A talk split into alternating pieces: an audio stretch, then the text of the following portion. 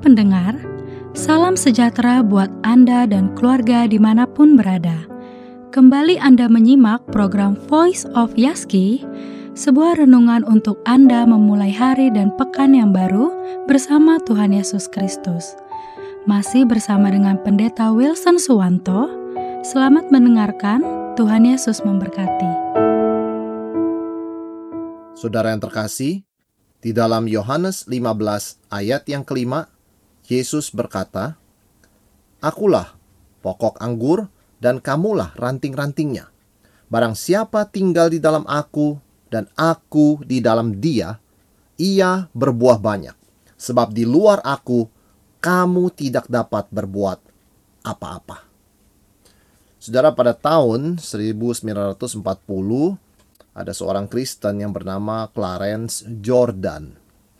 Dia membuka lahan pertanian yang diberi nama Koinonia Farm di Amerika. Apa tujuan lahan pertanian ini?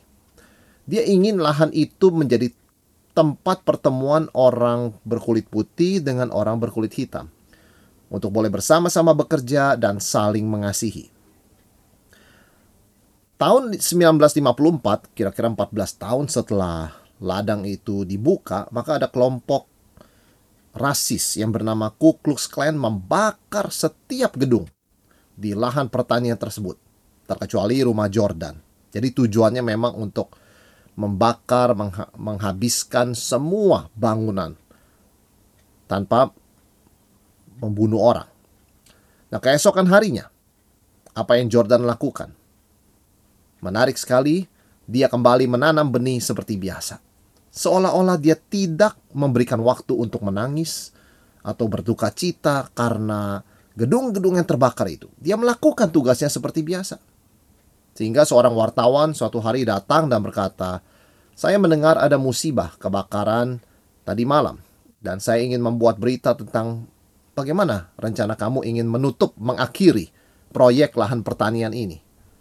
Jordan tidak menggubris pertanyaan wartawan tadi. Dia tetap menabur, dia tetap menanam. Wartawan itu terus bertanya, kamu ini punya dua gelar doktor, dan 14 tahun kamu habiskan membangun lahan pertanian ini. Sekarang semuanya habis terbakar.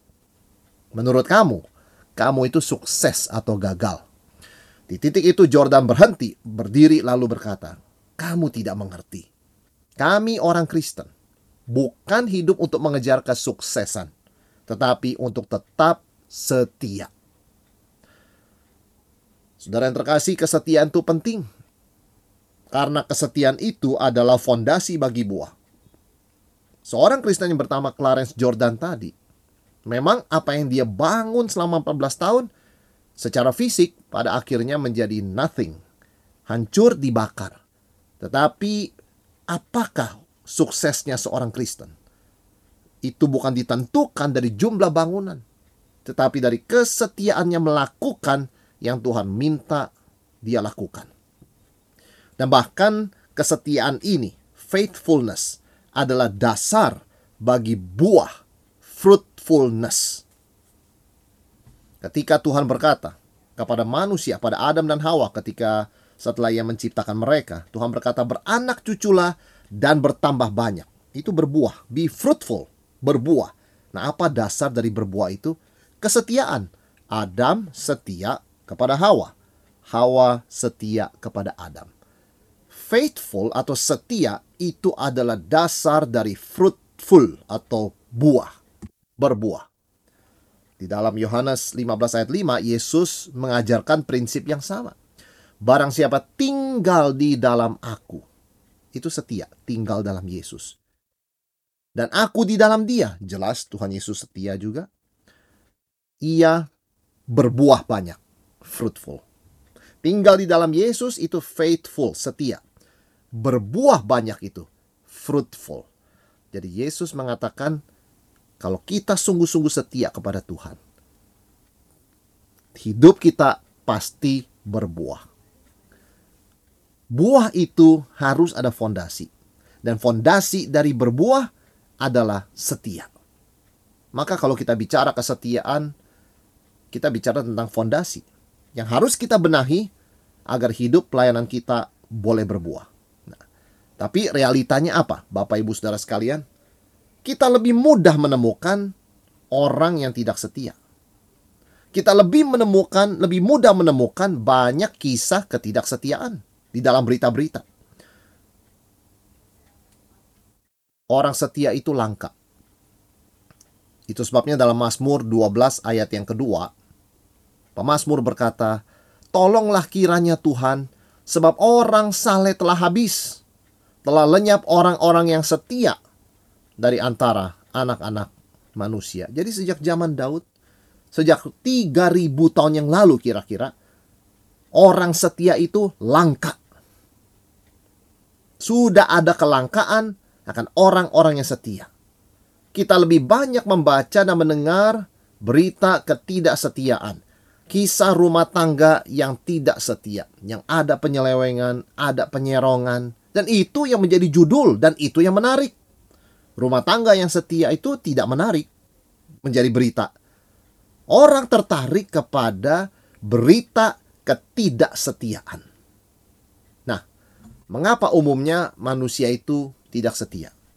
Khususnya kepada Tuhan. Jawabannya adalah karena manusia itu lupa. Kita lupa. Lupa Tuhan kita terlalu ingat dan hanya ingat kepada kepentingan kemauan diri kita. Kalau kita ingat Petrus, dia berjanji setia. Meskipun semua murid meninggalkan Yesus, dia rela di penjara bersama dengan Yesus, bahkan mati bersama dengan Yesus. Tetapi apa yang terjadi? Boleh dikatakan dialah orang yang pertama menyangkal Yesus, menyelamatkan dirinya. Ya, bersumpah dan mengutuk bahwa dia itu tidak mengenal Yesus. Mengapa dia bisa demikian? Jawabannya adalah karena dia lupa. Dia lupa Tuhan, dia lupa janji komitmennya kepada Tuhan, dan dia harus diingatkan dengan kokok ayam. Sehingga firman Tuhan mengatakan ketika ayam berkokok, maka Petrus teringat akan perkataan Yesus bahwa dia sudah menyangkal Yesus tiga kali. Dan itu yang dikatakan dalam Matius 26 ayat ke-75. Maka teringatlah Petrus akan apa yang telah dikatakan Yesus kepadanya. Sebelum ayam berkokok, engkau telah menyangkal aku tiga kali. Lalu ia pergi keluar dan menangis dengan sedihnya. Sebetulnya hal yang sangat simpel.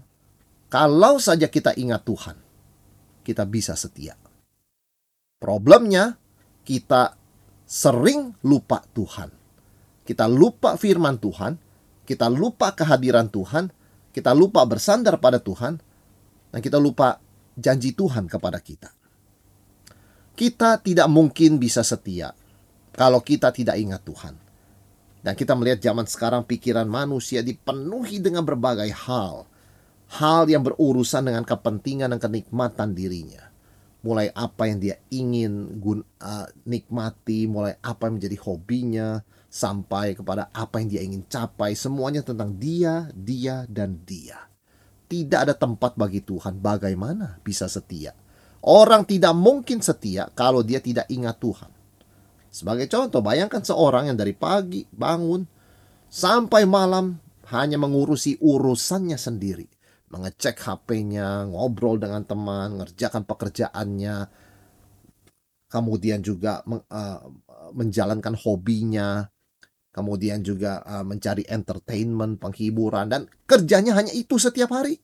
Tidak ada tempat untuk Tuhan dan hal-hal rohani. Bagaimana mungkin dia bisa setia? Ingat Tuhan pun tidak. Bayangkan kalau kita bekerja, kita hanya ingat pekerjaan kita. Dan kalau kita pulang kerja, kita hanya ingat makan apa. Di mana tempat buat Tuhan. Ketika kita lupa Tuhan. Kita lupa firmannya. Kita lupa janjinya. Kita pasti tidak setia. Kita akan menyimpang kepada ilah lain dan hal-hal dunia ini. Karena manusia itu tidak bisa vakum dan kosong. Ketika dia tidak ada Tuhan di dalamnya, maka berhala menggantikannya. Hal-hal lain pasti mengisinya manusia tidak bisa kosong, tidak bisa vakum. Sama seperti seorang pria misalnya, yang tidak ingat istri, tidak ingat anaknya. Bagaimana dia bisa menjadi suami yang setia, menjadi bapak yang baik? Tidak mungkin. Demikian pula bagaimana seorang anak bisa menjadi anak yang baik kalau sama sekali dia tidak ingat orang tuanya. Bagaimana mengharapkan anak seperti ini merawat orang tuanya di hari tua mereka? Sulit. Yang Tuhan minta dari kita setia, artinya ingatlah akan penciptamu pada masa mudamu. Ingatlah Tuhan. Dan mengapa Tuhan minta kita itu setia? Jelas karena setia adalah karakter Tuhan. Tuhan itu setia. Firman Tuhan mengatakan, jikalau kita mengaku dosa kita, maka Tuhan itu setia dan adil. Dia setia pada janjinya, dia akan mengampuni kita melalui pengorbanan Tuhan Yesus yang mencurahkan darah.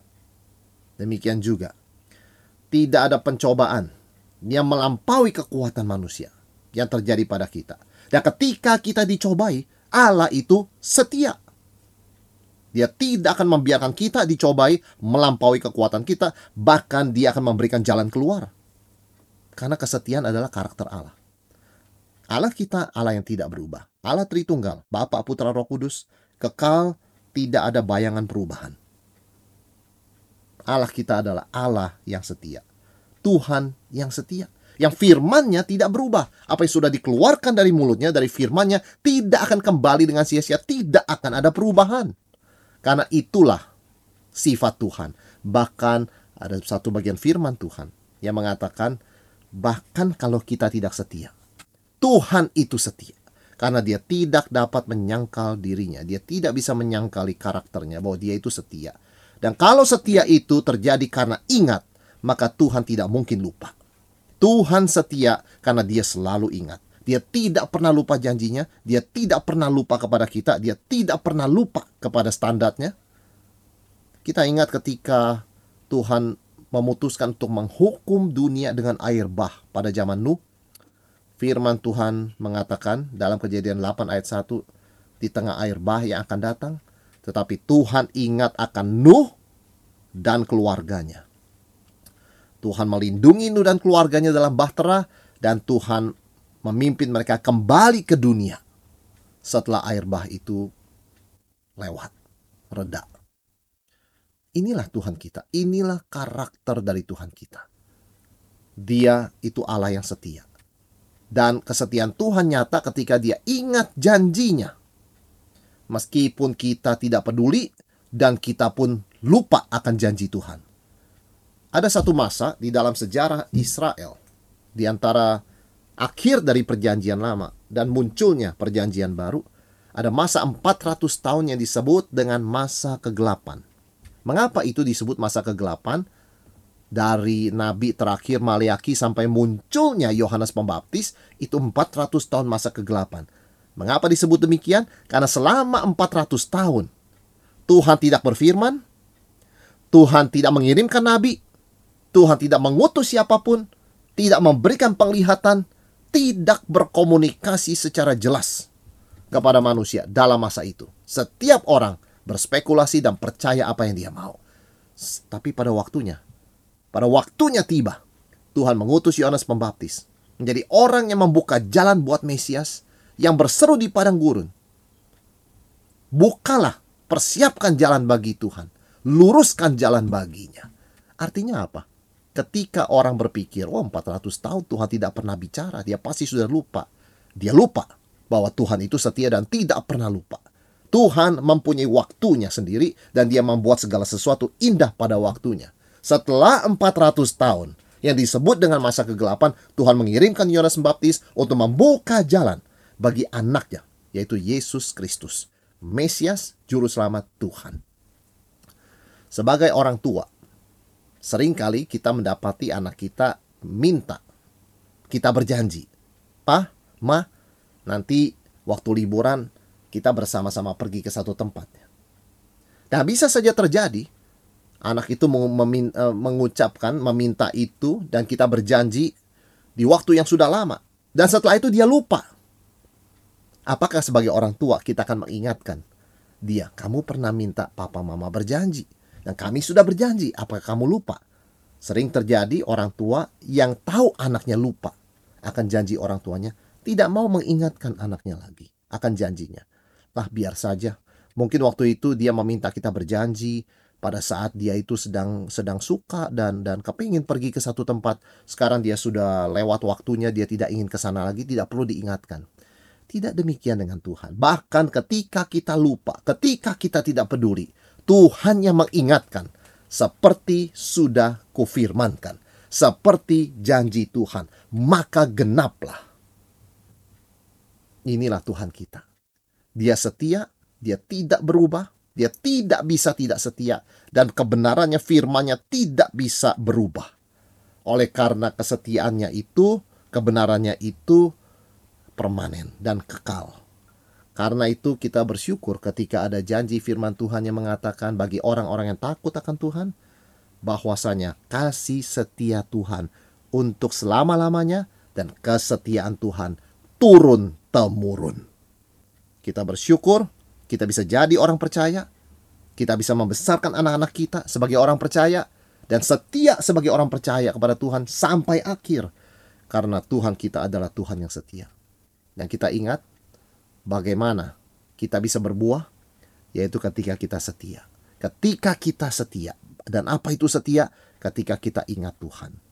Selalu ingat apa yang Tuhan lakukan bagi kita. Sejak penciptaan, sejak penebusan janjinya, dan sejak mengutus Yesus Kristus. Kita memasuki masa-masa penantian. Penantian akan Natal. Masa-masa Advent. Biarlah kita boleh diingatkan ketika Tuhan mengutus Yesus ke dalam dunia adalah di masa yang sangat gelap di mana orang berkata Tuhan sudah lupa kita, janji Tuhan sudah tidak berlaku, Tuhan tidak lagi setia. Di situlah ketika Tuhan mengutus anaknya. Kita diingatkan semua, Tuhan selalu setia. Dan ini satu hal yang harus kita ingat dan tidak boleh kita lupakan. Supaya kita pun boleh selalu setia kepada Tuhan sampai akhir.